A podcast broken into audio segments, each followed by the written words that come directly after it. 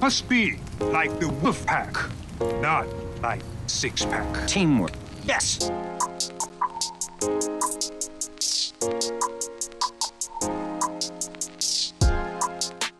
Hello, everyone, and welcome to another episode of There's No I in Podcast, a podcast about teams. Being in teams, leading teams, generally making the most out of your teams. I am Mark Johnson. I am a performance maker and a performance teacher, and I am joined, as always, by my partner in pod, sports coach, head of co-curricular and sport at our shared workplace, Sean Gallagher. Hello, Sean. How are you doing today?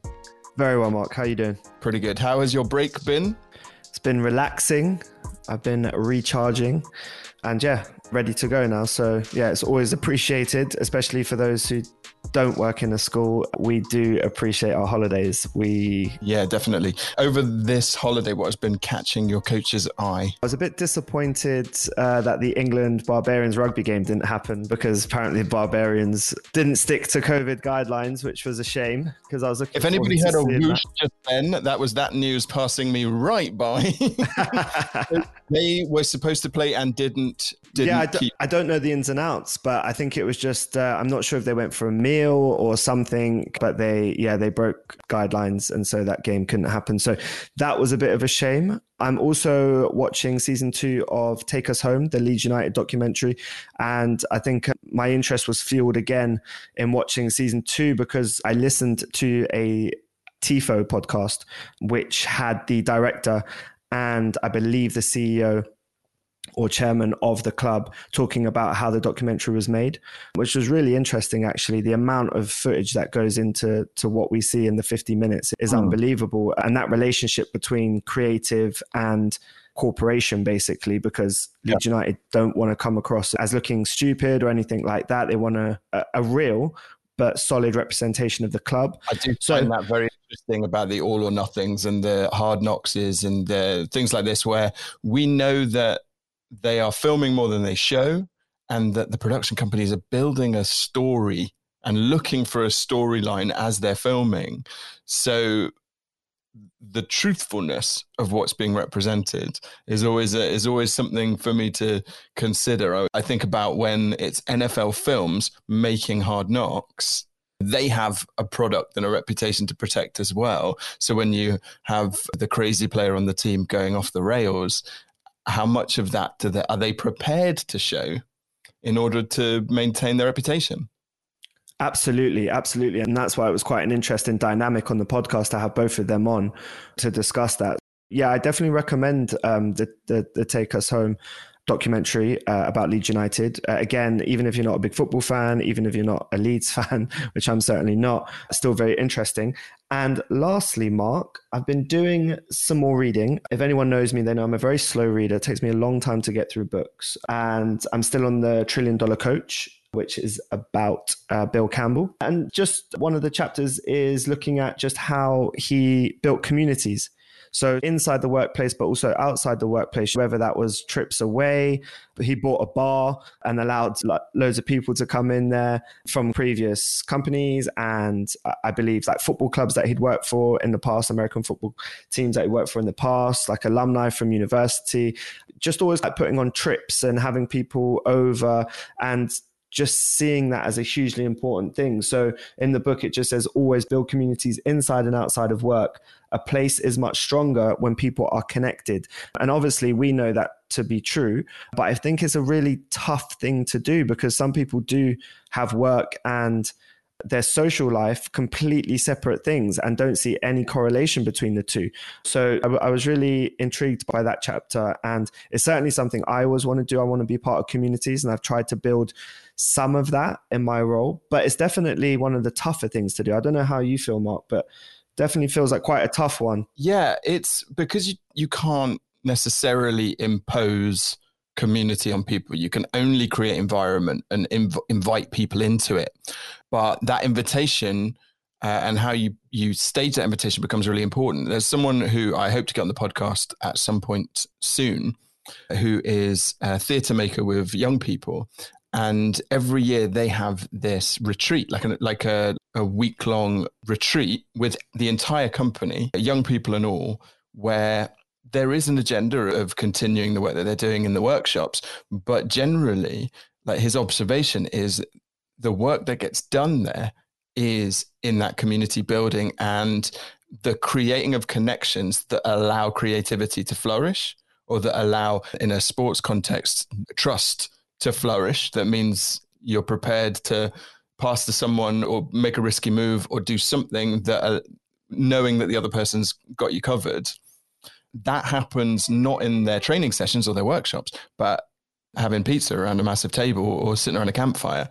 And absolutely it allows trust it, it, allows trust to be built just in an intangible way that you can't really sometimes even see uh, or feel but it just happens. Like you said if you go on in a tree and you're around the campfire someone starts playing the guitar painting a very uh, nice picture here but yeah if someone starts singing next minute you got a bit of a sing along with colleagues. Now when would you ever have a sing along with your colleagues in the workplace? So i think it's really important. One thing i will say just a caveat that is this was a very wealthy man. So mm. when he's doing trips to Cabo and inviting people along, he has the money for it. But there are many wealthy people who wouldn't share share that wealth yeah. out, and he he paid for a lot of this himself out of his own pocket. So as I said, it's not all about money. But when you were saying about creating an environment yeah it has to be equal you can't throw out an invitation that only is accessible to half your club or half your group 100%. Yeah. So that was interesting. So that's been my week, Mark. Very excited for our episode today. This is, I'm going to say, the biggest name we've had on as a guest so far. So thanks to Sean for, for fishing this one out of his Rolodex. We got in touch with a chap called Danny Townsend, who is the CEO of Sydney FC, one of the biggest clubs, if not the biggest club in Australian football, and spent ages talking to him all the way from Sydney, so from the other side of the world, about what goes into making a performance club, but also a performance business because he not only is he having some input on the football side of operations, but also building this community of fans and of staff members into a team. So we talked to Danny Townsend about all of that. It's he's a legend. It's a super exciting chat. So I think if you don't mind, Sean, let's jump straight into that. Absolutely. Let's go. Danny Townsend then. Team. Yes. Today, we are massively privileged to introduce onto the podcast Danny Townsend. Danny is the CEO of Sydney FC, current champions of the A League in Australia. Am I right? I'd say back to back champions, Mark. There you go. As the non sports person on this podcast, I'm feeling like I'm going to get corrected a fair bit today. Please do. Because if I'm underplaying how good this team are, I wouldn't even know. I'm not um, precious, mate. I'm not precious. It's okay. but we're the best.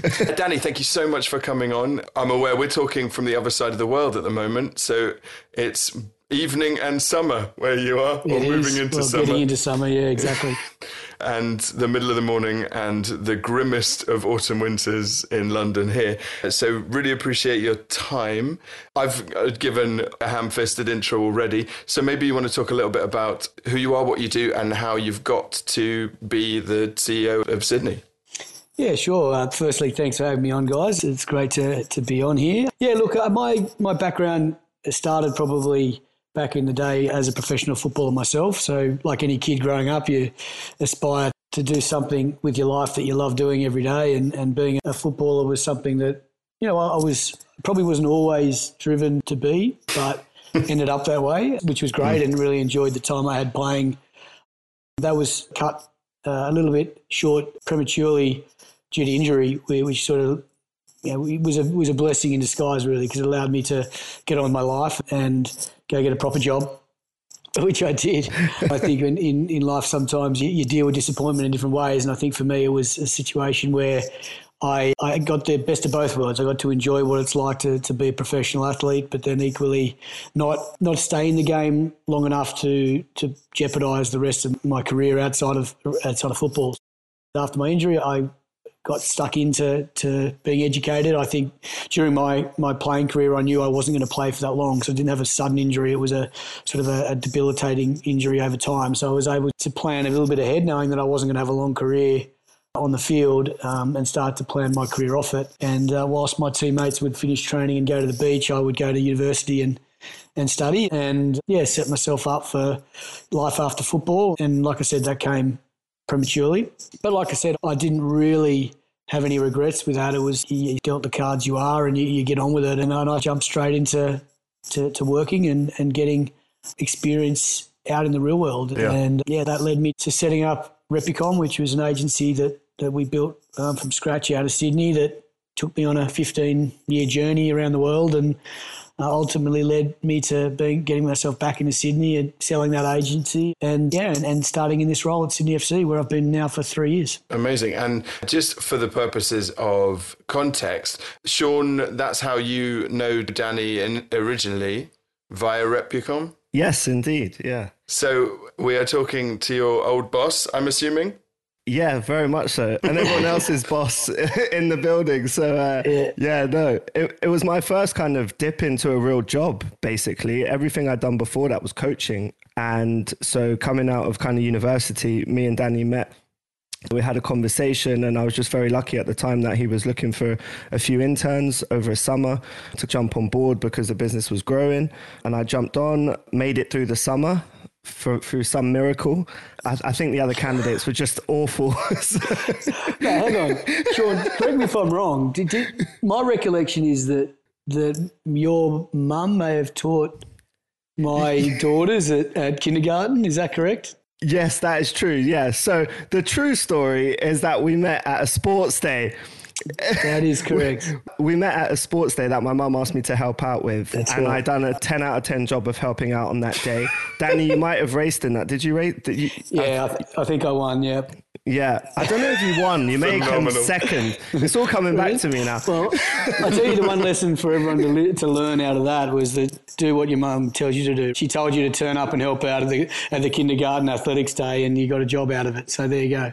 What one one hundred percent one hundred. It's so interesting you say that, Danny, because literally the last podcast that we recorded was a conversation that, like, the fundamental lesson I took away from that was if you aren't stepping forward, you aren't going to uncover anything. That you've got to put yourself forward at risk of failing, at risk of embarrassment or whatever, mm. and be looking for opportunities because, like, Sean Sean wasn't to know that his future employer and top flight podcast guest was going to be the person he met that day. Yeah. But that he that that as people we can either look inwards or we can look outwards. And I think mm. there's something about the current time that that has put that in people's minds actually because of that direction we're looking. You guys obviously have had quite a similar lockdown experience over there to us and it had a massive impact on your industry. Any live industry whether it's performance which is my jam or sports which is both of yours took a huge knock. I didn't necessarily want to get straight into to how this has impacted us but is there anything you've taken away from this process of going through lockdown of experiencing something global like this that has changed how you work or how the club works? Yeah, look, I, I think you go back to the point earlier around Sean turning up that day.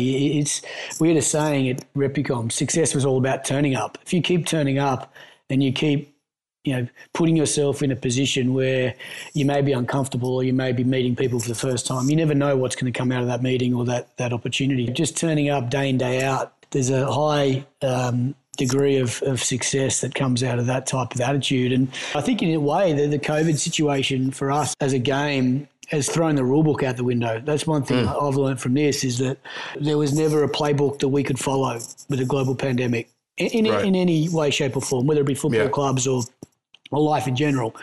So I think what's taught people, and at least taught me, is that flexibility is critical and, and being able to adapt to the situation that's served up to you is the difference between success and failure. And yeah. I think we in life, in business and in personal lives, probably all got settled with regimented structure. And what, as much as lockdown meant we were in structure, but the ability to come out at the other side, either your business intact or your personal life intact, was about your ability to adapt And I mm. think that's a really important lesson that you can apply to many facets of your life as a learning coming out of COVID. Like, couldn't, couldn't completely. agree more. Yeah, completely. Should we start talking about football? Danny, obviously, huge amounts of success with Sydney, with, with you as CEO. Football clubs are huge kind of organizations. And obviously, your work at Repucom grew and grew. You came into this situation where a lot of things had already been in place. You're stepping in now to something else. Whereas with Repucom, you were able to guide it to where it needed to be and have very hands on approach to that situation how was that to step into a different environment, organization, culture after such a, a long time of your work with Repucom? And what were some of the key learnings that, that has happened over the last couple of years since you've been with the club? Yeah, it's a, it's a good point, Sean. With Repucom, we we got paid to learn. Like we were basically making it up as we went along, and mm. the, you didn't need to necessarily worry about culture or other parts of the company because we, we created that from the beginning. And, and it yeah. just was was more an organic sort of outcome. That was a, a product of Paul and, and mine and others who were involved from the very beginning. Work ethic, like level of expectations we set people, you know, the standards we set, they were all very much, they weren't contrived. They were what they were. And the company evolved that way. And people that came into the company either loved them or hated them, frankly. And mm. we, it was almost a self regulating organization that when people came into it and realized, hang on, this pace or this competitive tension that we created in our environment was just not for them. They they moved on, and others just absolutely loved it and thrived in it. And we're really proud of the amount of people working in senior roles around the global sports industry that started like you did, Sean, as a intern at our, our agency, and I bump into them all the time around the traps, and some of them are CMOs of sporting organisations or what have you, and and that's great. That that just demonstrates that you you you played a little part in a talented person's evolution as an individual. But if you go back to the comparison to a football club, is that you're right. I came in, the club was at that stage about 12 years old, I think. So I've been there now three years. We've just gone past our 15 year birthday. We, as a club, we we'd probably been successful, but had some ups and downs mm. over the years. And I think my role was to to really stabilise and I suppose then take out some of those peaks and troughs that existed. Mm. We're the biggest club in the biggest city in the country, and we shouldn't have troughs in our oh, business right. cycle. We should have. You're never going to win every year. You can you go back through history of the EPL. Yeah, there's always going to be different winners year in year out. Leicester proved that, and there's always outliers who come outside the the probably predictable four to six that exist in, in that competition. We're one of those, call it two, three, four in Australia that should be competing for trophies every year. And the last five years, we've probably had unprecedented success as a, as a club.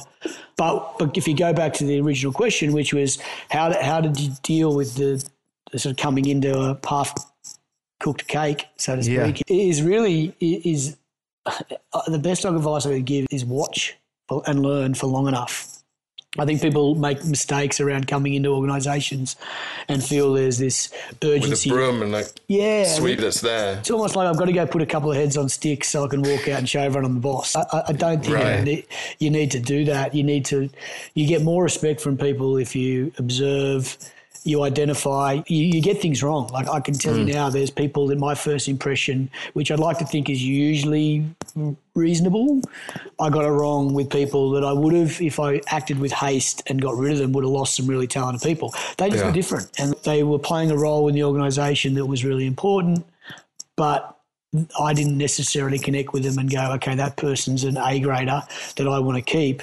But I let them play their course, and in time, I realised their value and utility to the organisation. And you know, I'm happy to say those people are still at the club and doing great work. So yeah. I think there's definitely a need to just observe.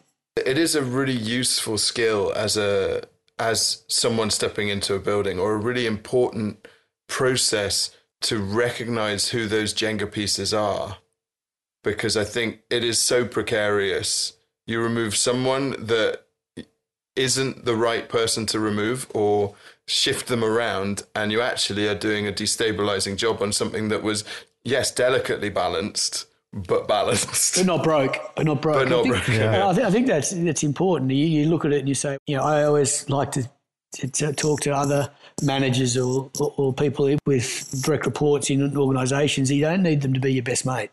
This is not a Yeah. picking an exercise of do I want to work with this person and invite them round for a dinner at my home, or do I want someone who's going to do the task I need them to do with consistency and and, and um, excellence? And, and I think once you get past that and realise that these people are all different. And Yeah. they don't need to be your best mate. They're just going to be people that are going to contribute. And you need a, a mixture of really ambitious people with plotters, you know, people that Yeah. are just happy to do a job and turn up every day and, and do an excellent job at that one dimension of the club that you really need. And they're happy with that. We're happy with that. And they will, they'll, they'll stay the course. Is it is it about? I- I guess sometimes it's about removing your ego to an extent. I would imagine because I- I see it a lot, especially with other coaches, and it's I want them to coach in this way because it's how I think they should be coaching but we have different personalities different backgrounds different experiences and so we could be doing the same job or just as good a job but i see it in a different way because it's not how i would do it and i think it's one of the hardest things to remove that bit of ego sometimes take a step back and look at the whole picture and say are they doing a good job and if so then that's fine for the organization Yeah, absolutely. There's always different ways to do it. And I think if you are, as a manager or a leader, hell bent on your way, you, you, don't tend to get the best out of your people. You've got to give them room to breathe and, and you've got to back them to do the job. You might watch it and go, hmm, I wouldn't have done it that way. But ultimately, if they get the job done, then, then that's good. And I think by letting people come into your organisation or stay in your organisation to do things differently is actually a good thing because it just brings a different a different spin on things. Uh, yeah, sometimes some interesting situations that you navigate your way through, but ultimately you get through. Yeah. And I think the bigger the organization, the more important it becomes. I don't think I've ever heard the word micromanager used positively. Like No, no, one wants someone coming in and telling them how to do their job when their office is an office and your office is keeping the green. Yeah, and look, you, you, it's, it was a really important lesson for us to learn in the Repucom journey. You went, we went from two guys sitting in an office in Sydney with an overturned door on horses to to, to a, a, a two thousand person organisation, and we'd never done that before. So you, you've got to Not many people have, Danny. no, but but some people have. But the, the point the point I'm trying to make was that we'd never done it before at that point in time. So Yeah. if we were to think that we could do it without assistance from people that had been down that path, we'd have been kidding ourselves, and we wouldn't have. But it is hard to give up that control when you Yeah. build something really small, and it suddenly gets to a stage where it's really difficult to manage because of the scale of it. You've got to be prepared to let people do their thing. And of course, you want to hold them to account. You want to make sure that they're executing, but the way they do it and how they do it, I think you've got to give people some some some air. From a club point of view, where does the CEO sit as a Jenga piece? What do you have oversight of everything, or is it operational? How what what do you find your day becomes? What what attracted me to the, the role here is being a, an ex footballer. Uh, I've probably got a different skill set to some CEOs where I can provide input into a lot of the football matters at the mm. club. That said, there's people that we employ in the football side of the club that are far better versed at that than I am. We've got players that have represented their country at World Cups and coached for 20 years and achieved a lot more than I ever did with the boots on or off from a footballing standpoint. I, I said when I came into the role, being a football person, the journalists who interviewed me were, oh, it's great that there's a football person finally in charge. Will you make? Will you be making all the football decisions? And I said, I pointed at like the head coach at the time was Graham Arnold, and I said, look, you know, if I start telling that guy what to do, then we're in a bad place. I can work with him and and probably understand what he's doing better than maybe some other CEOs that came from you know, a non-football background. Hmm. But ultimately, go back to your point earlier around letting people do what they do. Let the football people do their thing. Now, I, I stay across it because it, the buck stops with me as a CEO. If we win or lose, ultimately it comes back to me. both on and off the field commercially. If we're winning and or losing, that's on me. If we're winning or losing football matches, it's on me. So it's incumbent on me to make sure I've got the best people managing those parts of the organisation to ensure you get success. I found it interesting that your current head coach has been with the club since day one in some form. And yeah. wondered how invaluable that is to have that institutional knowledge. Yeah, look, Steve's been an important part of the club's history from as a player, now as a youth team coach, as an assistant coach, to now a head coach. It was a really, it was a bit of an important crossroads for the club in that we had a, a head coach in um, Graham Arnold, who was you know one of the, I would say at that point in time, the preeminent coach in Australia. He had been identified by the national team that he was ready to to take the national team job. He indicated that he wanted to do that, and therefore he was under contract. We had to work a way out of that. But but importantly, we went on a global search and ended up with a guy who was right under our nose, assistant coach. And we had some coaches apply for that role that were globally recognisable names. Premier League coaches, World Cup national team coaches from different countries. And it, we felt it was a real, it was a statement around the maturity of our club. The club was bigger than an individual. And we had these coaches that said, oh, well, if you want me to come and do this job in Australia, I'm going to bring an assistant, a goalkeeper coach, a, a, you know, a masseuse. And we said, no, we're a club first strategy.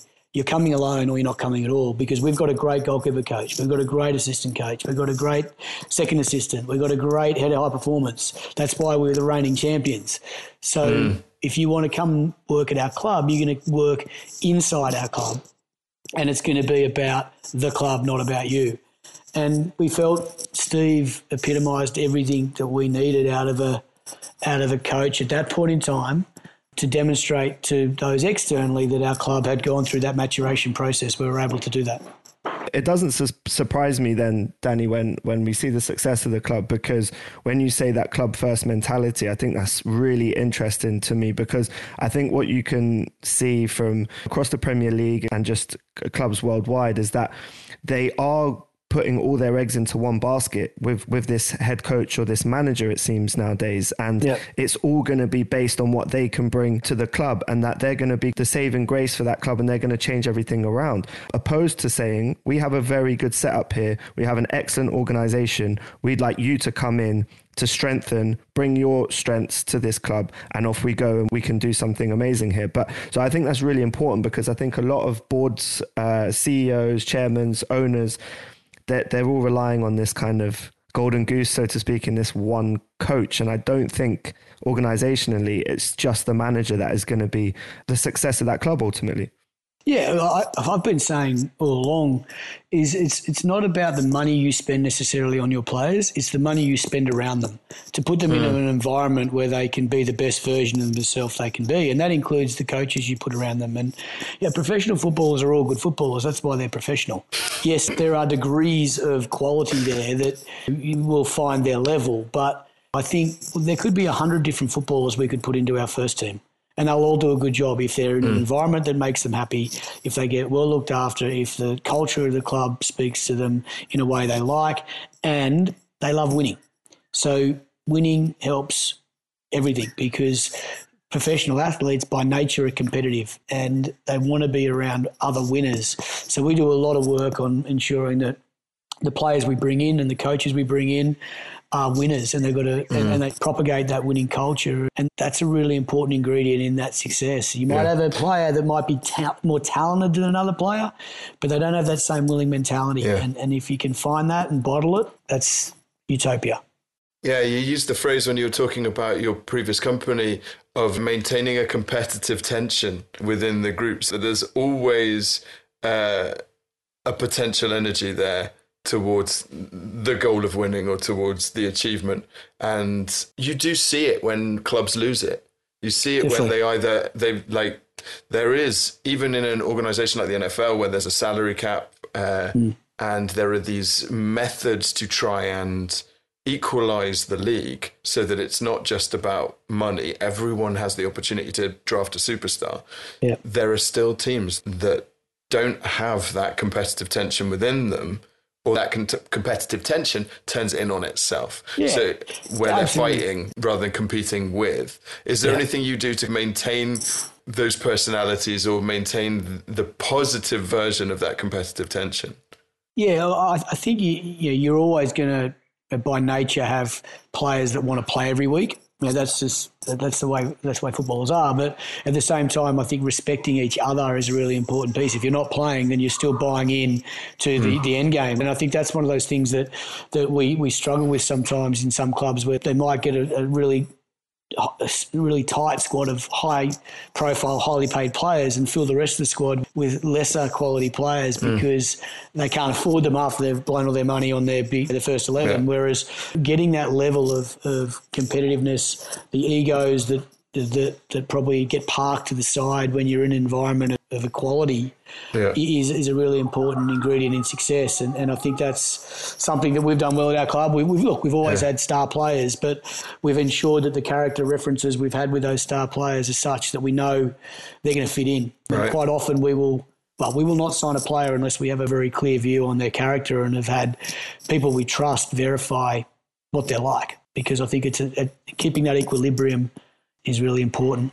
Would you be able to say, Danny, whether that same sort of ethos is running through down the age groups? I'm really interested in academy football and before the player has actually become a professional, that kind of journey. We've had a few coaches on here talking about that who are academy coaches at high levels. And sometimes a lot of young players are getting a bit of stick for being on social media and maybe being a bit flashy um, and maybe thinking they've made it before they have. Is there anything that you work on within those academy boys to, to keep them on track um, with the potential of moving into the first team? Yeah, it's it's a really important point actually because our we have a football philosophy at the club which is documented, and that football philosophy starts at our under 13s and runs all the way to our first team. They play the same way.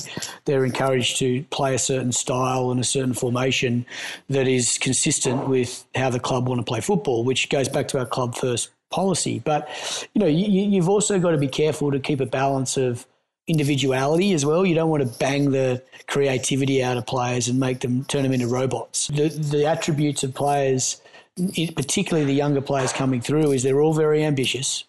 They're all very confident in their own ability and they're impatient, right? They're great attributes for a footballer. Don't get me wrong. Managing those three attributes is a real challenge because they typically feel they should be either playing in the first team before they're ready, or if and when, when they're not, they're asking their agent to go find them a club overseas because they think they should be playing in the Premier League, which again is cool, but it's actually unrealistic because they're getting ahead of themselves. So just trying to manage that balance between letting the player be who they are, but equally ensuring they're not upsetting the, the dynamic that we try to create in the club that has been critical to the success we've had so far. I feel like that's probably a style that you brought to Repucom, Danny, in terms of the staff, because some of the people, I'm not going to name them, but some of the people that I worked with uh, that have now, like you said earlier, have gone on to really senior roles in other organizations or, or into clubs and, and things like that. I feel like there was a lot of personality within the company. There were a lot of personalities. So again, it's like you didn't try and beat that out of people. You wanted those personalities within the organization. Yeah, absolutely. That's true. I think for us, we enjoyed celebrating our successes. I think it was a real key thing about our work. You go to work, you spend a lot of your life at work and therefore you've got to enjoy it and you've got to celebrate successes and yeah you've got to put your head down you've got to work hard but it's easier to do that and accept that if you know that your outcomes are going to be celebrated and appreciated and I think that was a real key thing for us in that organisation was let's have fun doing it. And when we and let's create a bit of a siege mentality in that we're an Australian company in our origins. We were we were back against the wall. We're going up with these big English companies or German companies or American companies and we're, we're gonna we're gonna punch above our weight and when we do we knock someone out we're going to celebrate and we did and we had a good time as I recall you did at one Christmas party Sean This is going out to a very diverse uh, audience, Danny. Some Yeah, people don't need to hear that story. No. Getting close to there's no Sean in podcasts. exactly. This was my last episode. Thank you, Danny. So I have, I I wanted to ask, and this is a question as much about how your previous experience plays into the choices you make at Sydney. It sounds like you've done a lot of work analyzing how people experience the game as fans. Mm-hmm. How people watch it, how people support it, how people uh, get on board with it. I think Sydney have some quite vocal and supportive groups of, w- within them. I think you have some real fanatics. How much did your work looking at how people receive the game? How much does that factor into the choices you make in how you put the game out there? It's important. At the end of the day, a club is only a club if it has fans. I could set up my own club, and if I don't have any fans, I'm not a club. So I think what you've got to do is really ensure that you meet your fans' objectives and create expectations. We're in the hope selling business. That's what we are mm. in Clubland. What gives people the impotence to go out there and buy a shirt and stand in the terraces and buy a beer and, and engage in sort of a, fa- a family environment. Yeah. When I say family, I don't mean picnic blanket type family. The feeling of this of, is my tribe. Yeah, it's that tribalism is a, is a good way of putting it.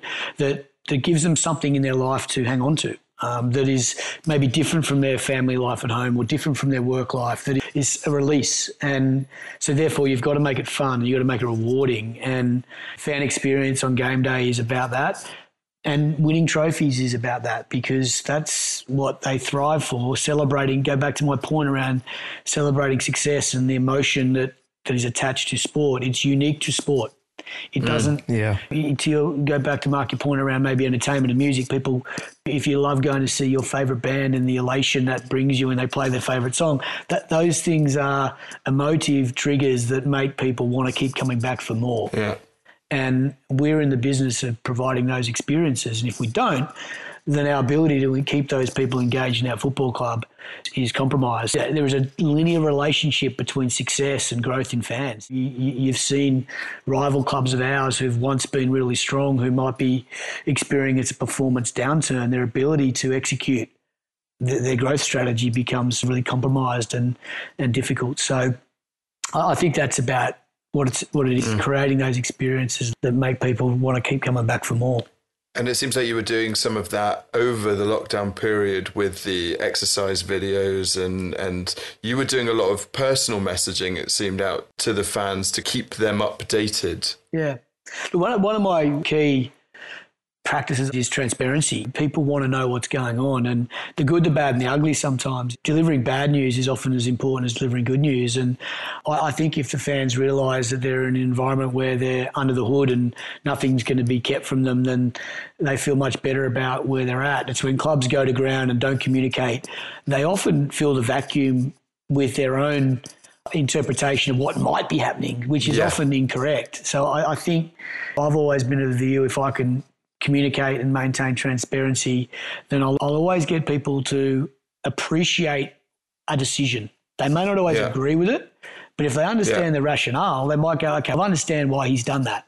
Yeah. I don't agree with it, yeah. but I at least understand. Whereas if you don't communicate the reasons why you do things, then you leave yourself open to just you know, vitriol that, that, can sometimes get out of control. Because there is a, a part of the fan experience that is we were talking about it with a previous guest where I feel ownership of this team in some way. So it is my right to tear it apart sometimes.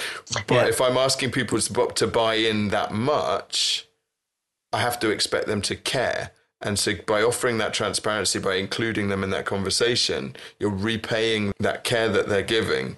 And yeah, sometimes people will call out a decision that they don't like, but it's because it matters to them, and that is what being a fan is. And I think that's a little bit the difference between a, a sporting club and a, and a company.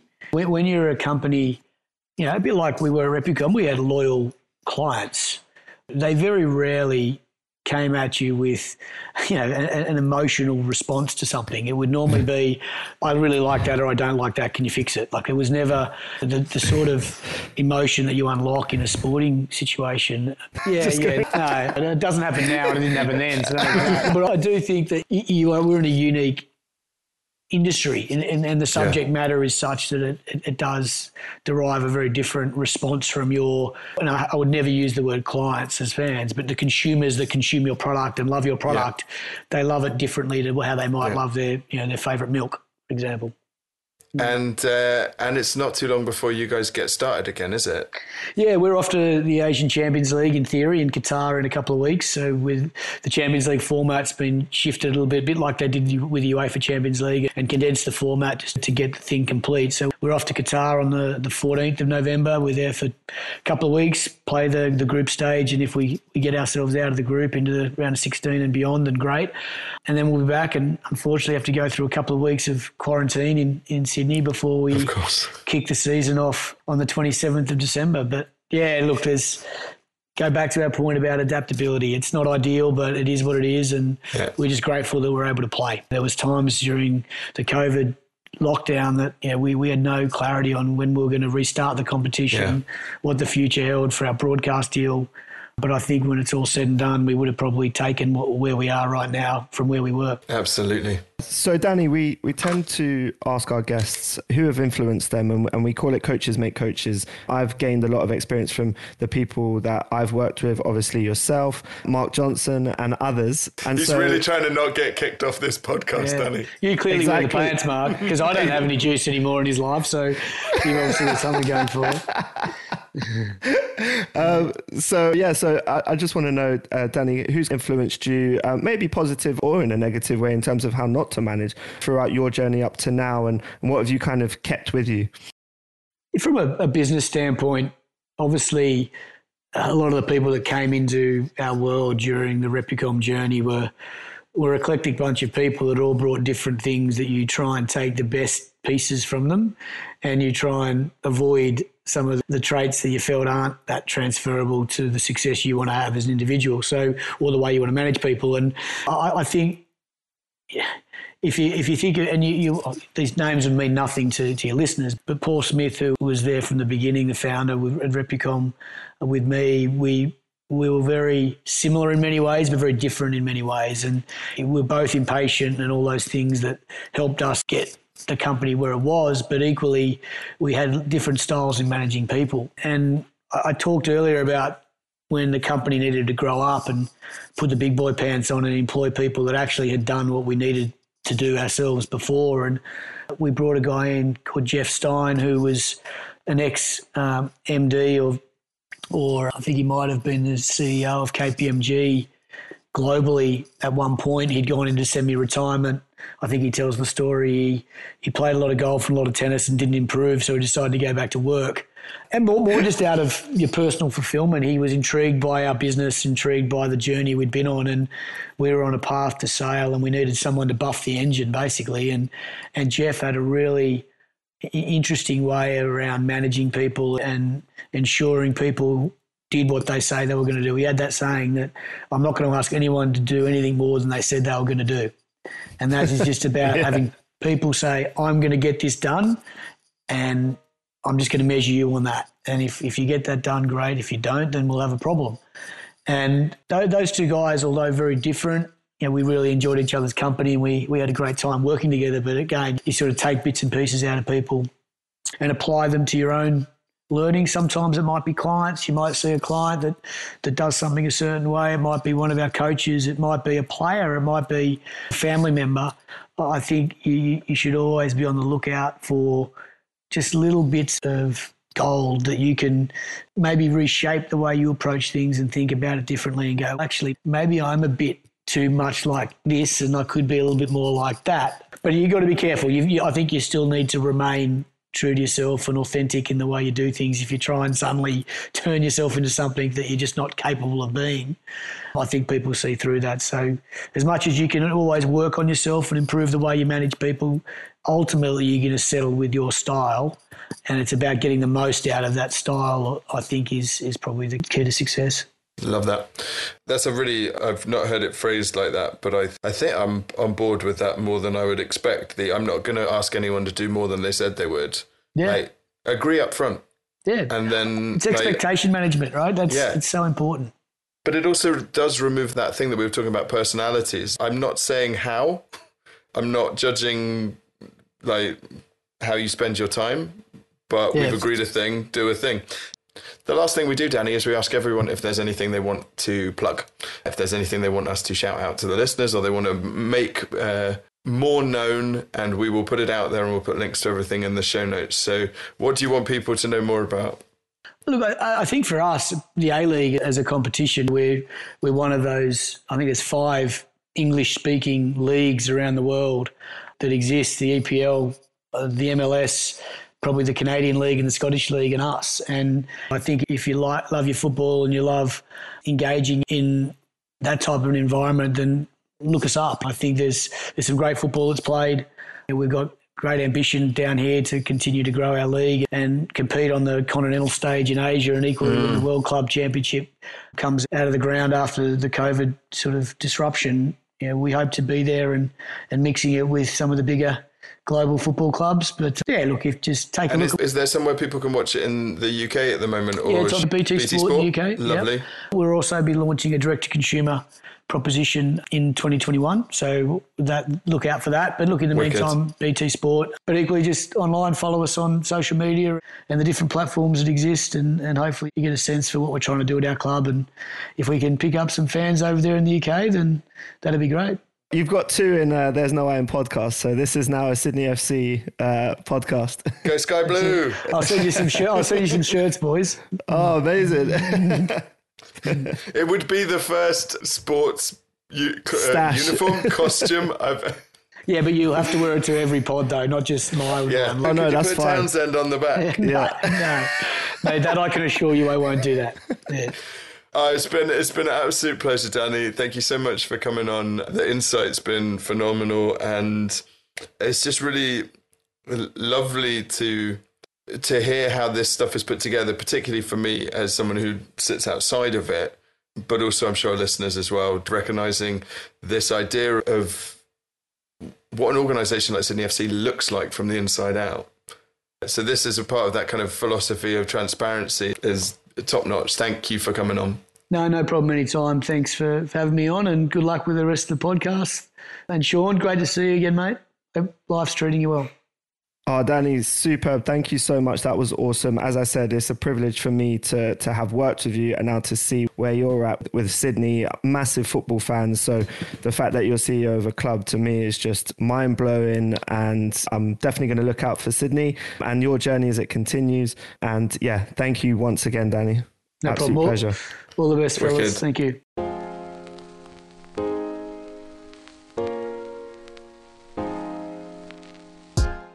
We promised a great episode, and I would say that Danny delivered.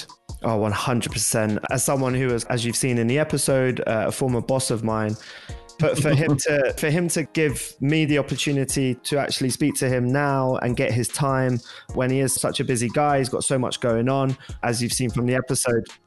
Yeah, a lot goes into the role of a CEO, as I'm sure we can all imagine, as you said, Mark, especially at this time. So just really privileged uh, to have him on. I learned quite a lot from him. As I said in the episode, I he wasn't always there day to day because he's flying around the world and making his business into what it became. But the time I did see him, I took a few little golden nuggets away, and he's got some great one liners in this episode, Mark, doesn't he? So some great catchphrases. Hopefully, the audience have enjoyed those. I now know where Sean's preference for a uh, a slogan on the wall comes from. But like I said in a previous episode, I'm all in on that. It's had it has put it has impact. Putting your values above the door has impact. Yeah, I we can't thank Danny enough for coming on.